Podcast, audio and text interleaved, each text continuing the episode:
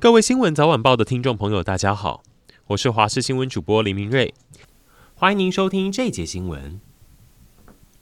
快乐前行车刚落地都还没有开上路，挡风玻璃却都是一滴一滴的油漆，连车窗都有刮痕。这样的状况，有人愿意交车吗？桃园一位准车主好气，说他去车行买了将近两百万的韩国进口车，新车车况就是这么糟。原来新车会被泼漆，传出是因为车子刚到港，在台北港报关时被喷到。所以其实不只有这个品牌跟这位车主受害，很多进口车如果最近要交车，可能都要注意这样的状况。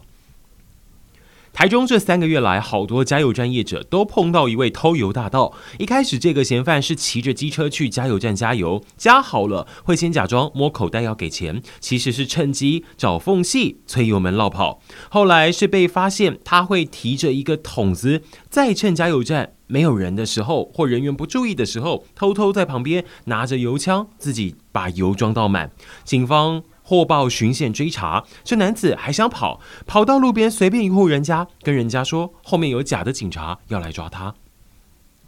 肇事逃逸，多数人的认知应该是你撞到人或车落跑。但我们要告诉大家，就算你是自己摔车或去撞到路边的设施路灯看板，只要东西坏掉，你直接走掉没报案，也算是肇事逃逸。上礼拜五有骑士在台北临江夜市旁边自摔，把夜市的二十万 LED 看板撞坏，现在被求偿之外，也因为算是肇逃，还要再付罚锾三千，甚至被吊扣驾照。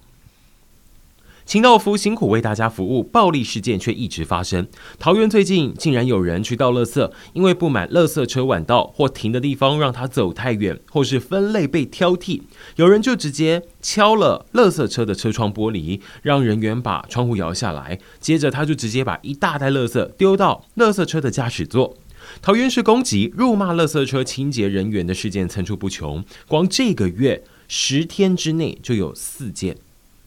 天气方面，提醒听众，东北季风将在明天增强，北部东半部相比今天会有感降温，高温从二十五到二十七度降到二十二到二十三度。礼拜五六日天气都偏凉冷，甚至会下雨。至于中南部，因为只是东北季风，高温还是可能来到二十七到二十八度，但是早晚的凉冷感会更明显，注意温差，别着凉。